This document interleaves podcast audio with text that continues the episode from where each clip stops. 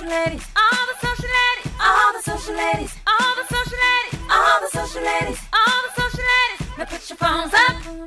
Welcome to All the Social Ladies with CEO of Likeable Media, Carrie Kerpen.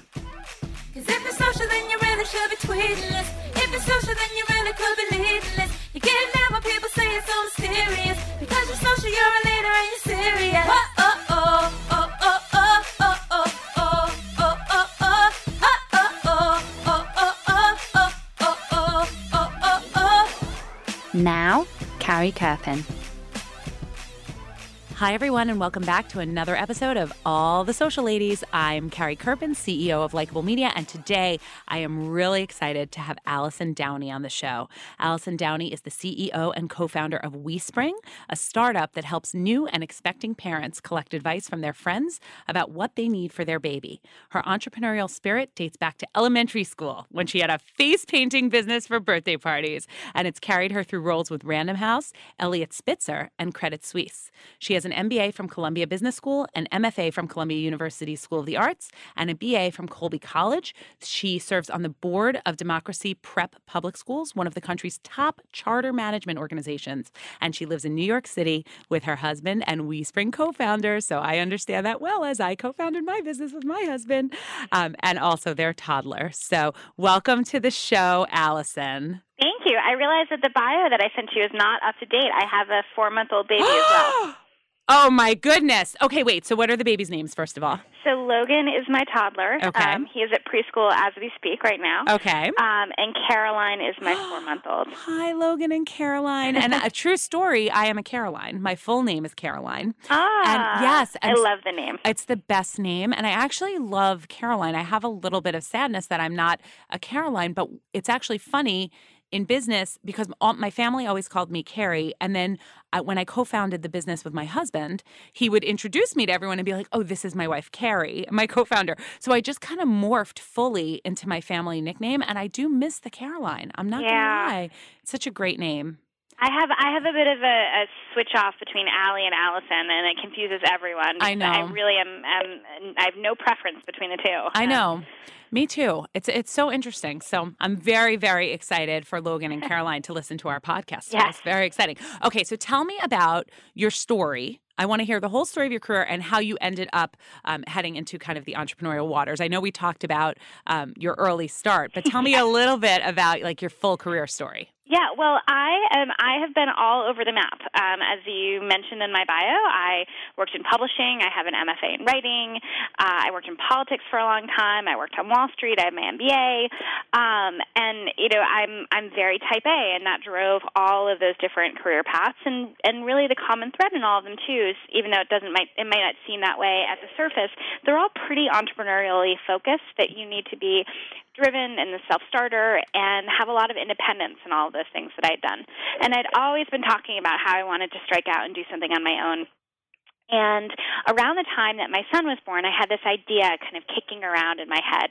Uh, I, I had left my Wall Street job. I was working in a nonprofit and was thinking about how there really needed to be a place that I could have these safe conversations with people I knew and trusted about all this stuff that I needed for my family. Uh, I could see that these conversations were happening on Facebook all the time. You know, I received when I was pregnant these crazy, crazy lists from my friends. Um, it's a, it's a insane phenomenon where new parents will sit down in front of their computer and type out an Excel spreadsheet of all of the products that they like and annotate them with commentary about what they should buy and what they shouldn't, and then email it out to their friends who are expecting. And then they take those lists and build on them, and it's this very backward 1992 way of organizing. And it seemed like there was such a big opportunity there to step in and make it simple and easy for parents to collect all this trusted advice from people they know um, and friends of friends and people that they identify with. Um, but then also on the business side of things, make it a little bit easier for brands to be part of those conversations and part of those interactions. Because when one mom is standing in front of a you know 10 foot tall wall of baby bottles and Babies R Us and sending text messages frantically to her friends saying, Yes. "What's the difference between Dr. Brown's and Philips Avent?" Uh, letting the brands kind of angle in there and frame their products and uh, be part of those conversations too. So on WeSpring, uh, parents can share all this advice, but brands can also go in and if a parent has asked a specific question about a product, uh, and that question gets blasted out to other parents who have that product, so parents are weighing in, but the brand can also insert their voice and answer that question too. Uh, if someone has left a product review, the brand can go in and respond to that review. Uh, so, you know, for instance, Crane Humidifier uh, is a big client of ours, and they're so good at using the platform. So, you know, when someone went in to WeSpring and said, I opened my humidifier box and it was broken almost immediately, Crane could go in and say, we want to send a new one out to you immediately. This has never happened, and we want to fix it for you. So they can showcase their great customer service in that forum where people are actually making purchase decisions. That's pretty incredible. And how did you build a community there? Was it something that happened organically? How do you get the audience to know? Because I do remember um, many moons ago when I had my babies, those exact lists. Like you said, they were like from the 1990s. My babies were born in the 2000s, but we definitely had those lists that we emailed. Facebook wasn't even around at the time, and we shared. And so, how how did you get people to come over to WeSpring? Yeah, it's um, it is slow, slow elbow mm-hmm. grease. Um, mm-hmm. It's probably the only way to explain it. Uh, I had this vision when we first got started, um, and I, I have been talking about this lately. Uh, that I had this this marketing deck, and when I was talking to early investors, I had this slide in there that was a marketing plan, and I had a little icon representing one mom with a new baby, and she was had a little baby in her arms, and that pointed to five moms with little new babies in their arms, and that pointed to 25 moms with little new babies in their arms. Right. And I was like, this is my marketing plan. People will just tell each other. I love it. Really great service. Yeah. Um, but the reality is, moms are very, very stretched, and Yep. I didn't appreciate that. Um, Yep. You know, as much as I really do now. And their attention is being drawn in a hundred different places. Uh, and there are so many things like WeSpring that are out there right now. Nothing that really does exactly what we do, but you know, all of these products and services that are coming up that are trying to help make parents' lives easier. Um, that that extra leap to get them to tell other people about it is it's really hard. Um, so you know, we would do interviews with our you know most enthusiastic users. So um, about six months ago, we probably did 100 user interviews with people who were on the site a couple times a week, and we said to them, you know, what are you using it for? What's most valuable to you? And then the question we always asked was, how many people have you told about the site? And the answer more often than not was, I keep meaning to do that. Yep. so the intention is there, uh, and they love it and they care about it, and they know that it's going to be more valuable if they have their friends on the site. Uh, but getting them to actually pull the trigger is really hard. So, um, so we have really just been grinding it away at it. And you know, our core philosophy uh, in so many different arenas is that quality is more valuable than quantity. Um, you know that that applies to the amount of time we're spending on the business, the amount Yep. of time we're spending with our families, um, and the number of people we've got on the site. That we would rather have a tight knit community of you know 50,000 moms uh, the way we are today than have 500,000 who aren't engaged. Uh, so on the site right now, uh, 30% of people who are signing up as registered users are actually rating products, and they rate an average of 10. So we're at a point now that even with this very small community or relatively small community, we have more new reviews on top products than Amazon, which is almost inconceivable. Wow. But we're a, we're a place where people come to share. They're coming to us to tell their friends about what works. And what the brands also like about it is that it's not really like Yelp, where people are going in and saying, I had the worst service ever. I hated it. It was terrible. Don't ever go here. Um, and they're just angry after a bad experience, and they go in to do this you know, like brain dump of all the negative things they can think of. With WeSpring, they're using it to tell people about what works, and they're using it in a really positive way. So only 7% of the reviews on the site overall are negative, um, and the other 93% are positive or neutral. Because it's more about telling people what works for you, right? So acting Exactly. like got it. Got it. Exactly. And you guys were part of the 2013 Techstars class, right? we were, yes. so tell me- tell Um, me a it little was bit a about that. phenomenal experience. Tell me about it. So, uh, so we applied uh, around the time that we were first starting to launch WeSpring. So we went live with the site in January of 2013. Um, when we first put in our Techstars application, I think we had 300 users, and we were very proud. Wow, I love it. 300. I love it. Yeah, because we, I mean, we had launched six days Right, prior. right. Um, and I actually, I remember we had uh, a meeting early on with Alexandra Wilkis Wilson, who is one of the founders of Gilt, and wrote a great book called By Invitation Only, uh, which really talks about how exclusivity uh, is a powerful driver in um, in growth, even though it sounds like it wouldn't be. Uh, and I remember sitting down with her, and this was like ten days after the launch of WeSpring, and she asked how many users we had, and we said 800 with glee and excitement. And she looked at us and just said, "You should be embarrassed by that number." That was exactly exactly what she said. Um, and in hindsight, of course, we're embarrassed by that number. But at the time, it, it you know it felt you know momentous to us that Of this little thing that we had started, you know, other pe- people we didn't know were using it. Um, so we started the Techstars program in April um, and finished up in June. And they say in their marketing materials that it will take your company, you know, two years ahead in the course of three months.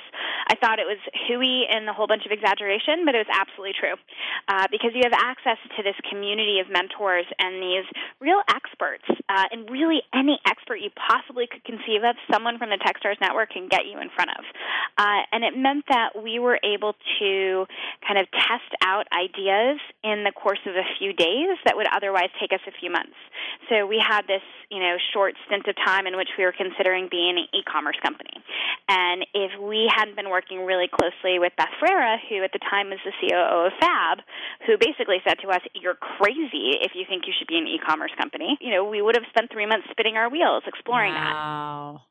And um and you know there was so much power in that and and really even today you know it's been a year and a half almost since we graduated techstars and there's this family behind it that uh, i can reach out to a techstars founder that i've never met has never heard of me and he or she will bend over backwards to be helpful uh and and there's that there's that sense of collegial support that I, I can't say enough good things about.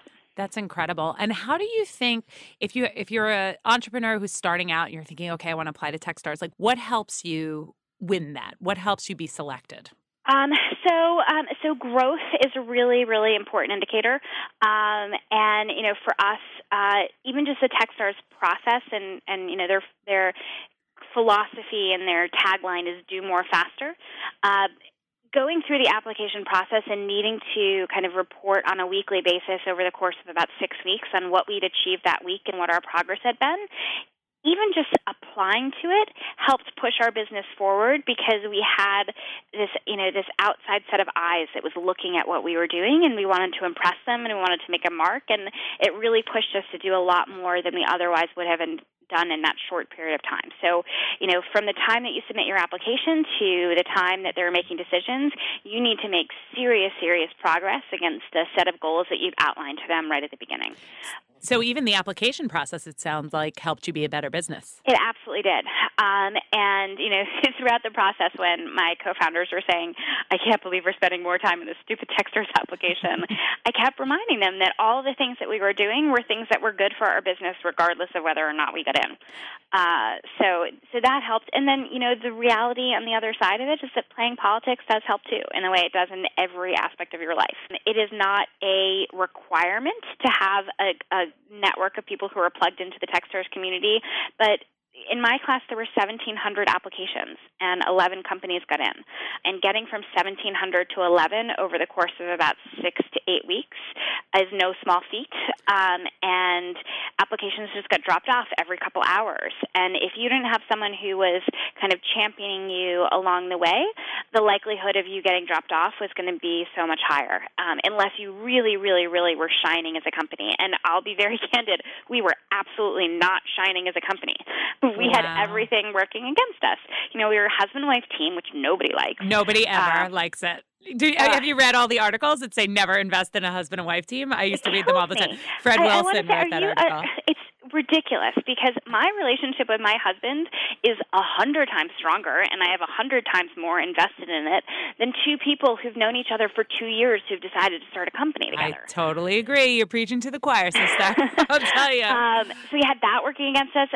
Jack and I are not technical. Our third co-founder not technical. We had one engineer on the team, um, so that was a big strike against us. We hadn't run a startup before. You know, we had all of these things. We we were working in this very unsexy field for new and expecting parents that that no one in the VC world understands and appreciates. Right. Uh, so all of those things were going against us. So we were not standing out because of that. Um, really, what made the difference for us was was the hard work um, over the course of that application process, and just nose to the grindstone and staying on top of it, and being really systematic and strategic and working out to people who could be advocates for us. Um, going into it, I mean, we don't we weren't plugged in, we weren't connected, we weren't you know influential in any of these spheres, but we you know did this standard network building that you can and should do anytime you're trying to break into a new space. Uh, and it, it ultimately worked for us, and, and we were able to get advocates for us who were speaking up on our behalf and really saying to the, the Techstars decision makers that, you know, we would be a good addition. I love it. I really do. And I, I think that one of the biggest takeaways for me uh, is just listening to how the process helped you be so much better. That That's a really great story, regardless of whether or not um, you got it. And I cannot believe how you were able to really maneuver through that intense competition. That's amazing. But but really just the process itself, that that is a great story. I love yeah. it. I, I encourage I encourage entrepreneurs all the time to apply, even if they think it's it's a one in a million chance.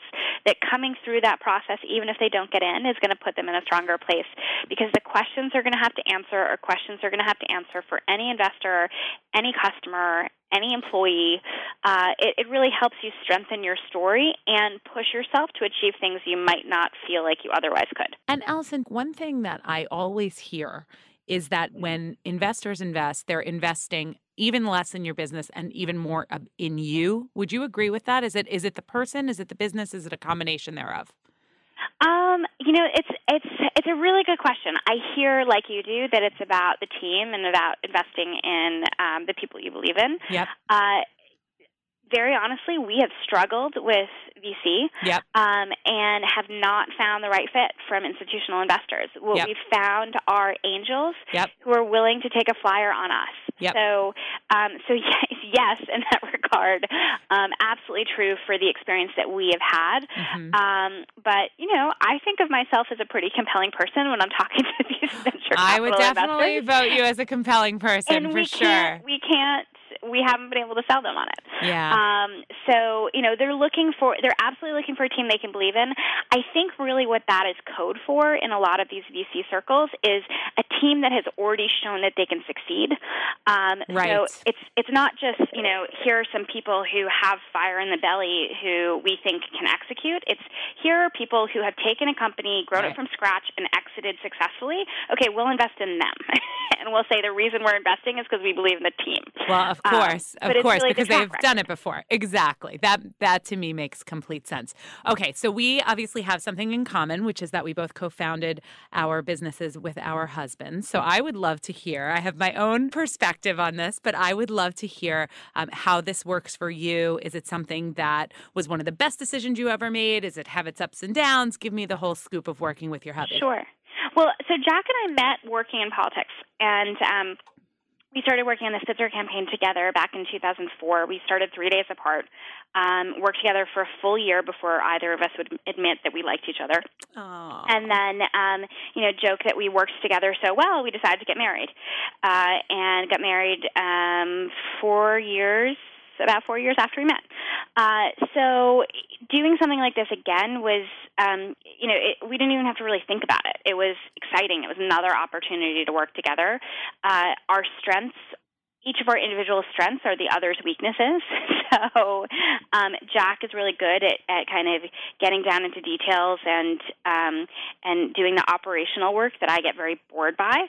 Um, you know, we I took on the title CEO pretty early on, and when we had dinner and talked about it, we talked about it as being, you know, chief external officer more than chief executive officer, uh, and we divided things as, as you know, me doing everything that was outward facing, so conversations with investors and press and messaging and um, conversations like this one, and Jack did everything internally to keep the trains running and manage product and do hiring and um, and all of those efforts. So we've been able to split it pretty easily and uh, you know, I, I I really wouldn't change much about it, except for the fact that that we have a lot of eggs in one basket. Yes. Um, and it probably is not forever tenable for us to both be working on the same entrepreneurial venture. Yes. Uh, and it's going to be a sad day when um, when we both can't be doing this together again. Um, but uh, but it's been it's been great for us. I, I have to tell you, I hear so much of myself uh, in you and how we had the same thing where we we founded the business together. We had worked together. What we met when working together, um, had founded the business together, and eventually and had different strengths, just like you, which I think is, by the way, the key. I really think it's about you know having separate roles and separate strengths in the business and that piece. And then eventually, what we did was we did a spin off. So now we don't work together anymore, which is kind of it is kind of sad. I will tell you, Allison, you'll miss it a little. Although Yeah. you know, sometimes I will say those those disagreements. It's it's kind of better when when in that way when he says, or I come home and he's like, "How was your day?" and he doesn't automatically know. That's always a good thing too. That can be kind of fun. And so you guys are working together and you have a family. How are you managing the startup life? And all of this with having a family. You have a four month old, right? Caroline is four months. Yeah. Oh, yeah. Tell me how you're managing it all. And I mean how you're managing it all more as a family. I don't think that's a question that we should just ask women. You know, I often get that question like, how do you balance it all? I but I think, that. yeah, as a family, I think it's how how are you how are you doing it all together? How do you prioritize and and what system works for you? Um, well, so the reality right now is that Jack is really more of the lead Mm-hmm. um, when it comes to our home life and our family. Um, you know, we get these emails um, from our preschool, and they're often sent just to the moms. And I had to write back and say, um, "So my husband is actually the one who's handling all things school related Yeah. for Logan." Yeah. uh, and it was a surprise to a lot of people. I mean, it's just not expected. Um, of course, you know, I I am you know probably ninety percent taking care of Caroline just because Jack can't breastfeed. Right. Um, but other than that, like he's he's the one doing that, so I can be a little bit more focused um, on the office. And uh, we've we've done those those trade offs and those switch offs. I feel very very fortunate in that um, my husband is an outstanding father who loves to do all of the like boring nitty gritty stuff, um, and that really is, has been the key. We have an amazing caregiver um, who's with us 50 hours a week right now. Um, when we were in the Techstars program, we had her, and then you know Jack's mother was taking one night a week, and we had another babysitter who was taking another night a week, and his aunt was taking a third night a week, and then you know the other two nights the two of us would switch off on because during a program like that, it's you know it's 16 hour days consistently. So we were getting to that office at like 8:30 in the morning, and we weren't leaving till midnight um, in a lot of cases. So, uh, you know, we've it, I, I I don't call it work life balance. I call it work life juggling because there is really no such thing as balance. And someday we'll have a phenomenal exit, and the family will just take off and live abroad for a year, and we'll have all that family time that we've missed out on. But we just carve out spots for it here and there. Um, and uh, like I said, quality time is more important than quantity time. So we try and completely unplug when we are with the kids and not, you know, shifting back and forth between the iPhone and, you know, reading the book. Uh, so, um, so trying to really be focused on what we're doing when we're doing it. Absolutely. And I, I love that. You know, it's really at the end of the day, it's what works for your family. And that's what I always say in, in everything that, that I do. When people ask me, you know, how do you do it? I'm like, well, we do what works for us, but it may or may not be what works for you. And I, I think a lot of it is having a partner who can really be with you through it all and, and is as much of a parent as you are. Definitely what I've experienced for sure. Yeah, I mean, Sheryl Sandberg says in her book that I think the line was something about how the most important career decision you can make is who you're choosing as a partner, uh, and I hundred percent agree with that. I do too. I do too. So, so tell me a little bit with WeSpring, uh, as you're growing the audience and as you're building and as you're on this timeline for rapid growth, and you're looking at you know this this turning this into something huge. How are you using social media to help build the audience and and bring this together? Obviously, you have to give them a reason, right, that they should go off of sharing their lists on Facebook or all of these areas and really bring them within to your community. So, how are you tapping into that? Um, that's a, that's a great question because my my own thinking about social media has evolved so much in the two years or so that we've been doing this. Because even though we've only been live um, for a little over a year and a half now, we were kind of planting seeds on social media before we got started. So we didn't launch into a vacuum. We launched into you know a community of a few thousand people. Uh, and I initially was 100% focused on Facebook and, you know, used Twitter a little bit to try and grow a following. Um, and over time realized that Twitter was driving zero traffic to us. Mhm. Um, and it was more of an opportunity to connect with influencers um, and um, have a little bit of a vanity metric there, um, and that Facebook was where the traffic was coming in from. And you know, we assumed also that if people shared out to their Facebook, that that would automatically drive traffic back into us, kind of like that. You know, one mom to five moms to 25 moms thing that I was talking about. Exactly. Um, and what we have found over time is that um, all of the rules have changed with Facebook. Yes. And it's now a, a bit of a sinkhole for us. Yeah. Um, that I again see, I see Facebook as a vanity metric in the same way that I saw Twitter as a vanity metric, you know, two years ago. And uh, if we do advertising to Facebook, that absolutely works. Um, but we don't know what our customer value is yet because we're still figuring out all of the business model um, Mm. pieces. So it's hard we, to invest then in advertising. yeah. if you don't So know. we can't say like, okay, a dollar in on a Facebook ad is equal five dollars out. Perfect. We'll just turn on that spigot and let it go. Um, we're still figuring that out. So, uh, so we don't want to do paid marketing and paid advertising right now. Um, so we've scaled back on Facebook quite a bit, and I found that Pinterest um, Mhm. and Instagram have been really great for us. Mhm. And I I didn't understand Pinterest at first because I thought to myself, you know, we're the anti Pinterest. We're where people are sharing their diaper pail and their baby wipes and their nasal aspirator. It's not beautiful. It's not aspirational. It's none of the things that you initially, you know, think of Pinterest as. And it took me a really long time to figure out what our strategy could be in Pinterest that was going to be compelling and drive traffic. Uh, and what we finally landed on was all these peripheral areas that we can pin to and support. Uh, and our goal is to, you know, one out of every five to ten pins have that be driving traffic back to WeSpring. Everything else is, you know, we have a board of, you know, great meals for toddlers. And interspersed in that board are like the cute toddler lunchbox that's on WeSpring or the great toddler placemat that's on WeSpring. Um, and that has, that's between all of the little cute um, face sandwiches and toddler finger foods.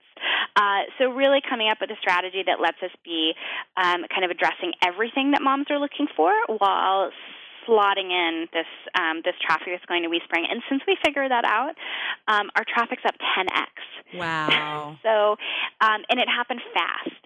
Uh, the challenge, I think, with Pinterest is that it's not easy to just grow an audience there fast. Yep. Um, you know, you can grow an audience fast with Facebook and Twitter by advertising and you know using the various tools that are out there, and uh, you just can't do that with Pinterest. So we've had to grow organically, but we grew it from you know a thousand to ten thousand over the last six months or so. That's amazing. Um, and that's been that's been transformational for us. Um, and then Instagram, I only start. I didn't understand how we possibly could use Instagram either because it doesn't drive traffic to you. Correct. It's it's really a brand awareness play. Correct. And I thought to myself, like, we don't need any more brand awareness. We need traffic. we need people. Exactly. Um, so I started Instagramming at the urging of our um, of our PR person uh, who had been telling me for months and months, and months, you need to be on Instagram. You need to be on Instagram. So I started when I was, you know, in my eighth month of pregnancy, and I thought, well, you know, I'll use this baby as a tool to see if I can use Instagram to get going, and figure, I love well, it. at least I'll have some content around Okay. this that I could, because with a, with a three year old, there wasn't all that much I could Instagram Right. that was relevant to Right. our audience, um, and that we've grown from, you know, from like 300 who were my Facebook friends um, back in in May, um, up to I think we're at, at 7,000 now. Wow. Uh, and it's not a it's not a traffic driver, but it's a way for us to stay top of mind with our existing users. And I find that the engagement on Instagram is so so far eclipsing what we see on Facebook. yes. So you know, with with um, you know, 7,000 Instagram followers and 40,000 Facebook followers. I post something to Facebook, it gets 10, 15, maybe 20 likes. I post something to Instagram with an audience that's, you know, less than a quarter the size, and it gets 150 likes. Of course. So it's 10x. Yeah. Um, it's 10x times that that 4x. So it's you know 50 times as effective in a lot of cases, um, which which is just kind of mind blowing to me. It's incredible. So tell me what's next for WeSpring. Um, so we are pushing growth right now. Um, you know, we've we've seen two consecutive months with 40% growth, which is Awesome. amazing. Um, and we've we've kind of finally hit on something there. Uh, so continuing to get the word out. You know, uh, we never will be a five million unique a month community because Mhm. we are targeted and focused. Right. We're um, it's an it's a pretty affluent community that you know. 60% of our users have household income of abo- above 100,000. Um, so it's not going to be every single new expecting parent, new and expecting parent on, on in the U.S. Um, and then also starting to look at other ways we can engage this community. We talked for a long time about moving into other verticals, and we've kind of started to go there with toys a little bit. But um, you know, WeSpring Local is something that we're exploring right now Ah. uh, because we've gotten a lot of users asking us for it. They're asking for all the things that are not covered on WeSpring. So WeSpring's where you go for trusted advice on which stroller to buy and what you need to pack when you're going on an airplane ride and what you need when your baby's sick. Um, and you know we're exploring WeSpring Local as the place you go to find out. Um, where's the best place to go apple picking and you know a good pediatrician and um, you know what you should be buying your nanny as a holiday gift. And so ultimately a, a recommendation site for new and expectant parents. Yeah, beyond- but more of a more of a community, Yep. um, and we're looking at, at some really low tech ways to do it. That's um, awesome. That are a little surprisingly low tech, but um, but you know I've seen it in in other instances where there's so so much engagement, even just around an email list. I love it. Okay, and last question for you, Allison. Tell me what advice you would give to aspiring entrepreneurs. Um, find find your find your community.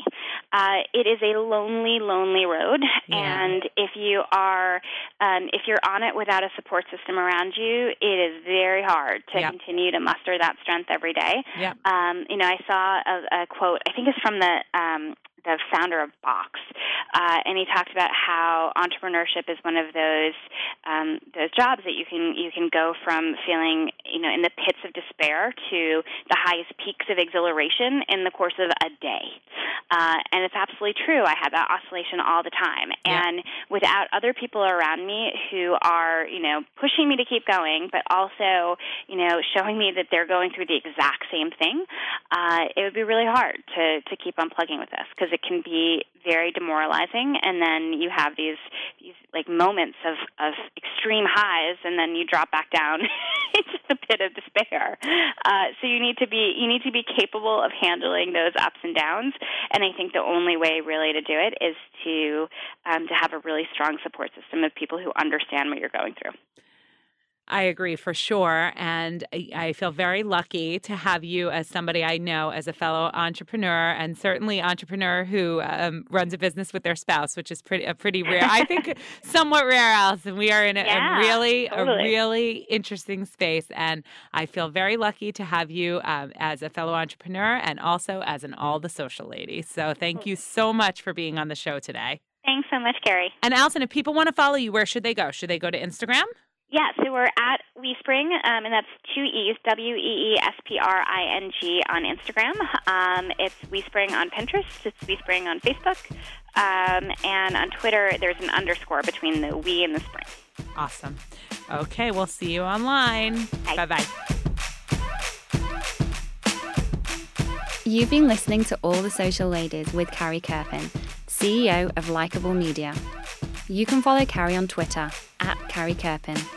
To get current social media insights and great tips, sign up for Carrie's weekly newsletter by emailing newsletter at likeable.com.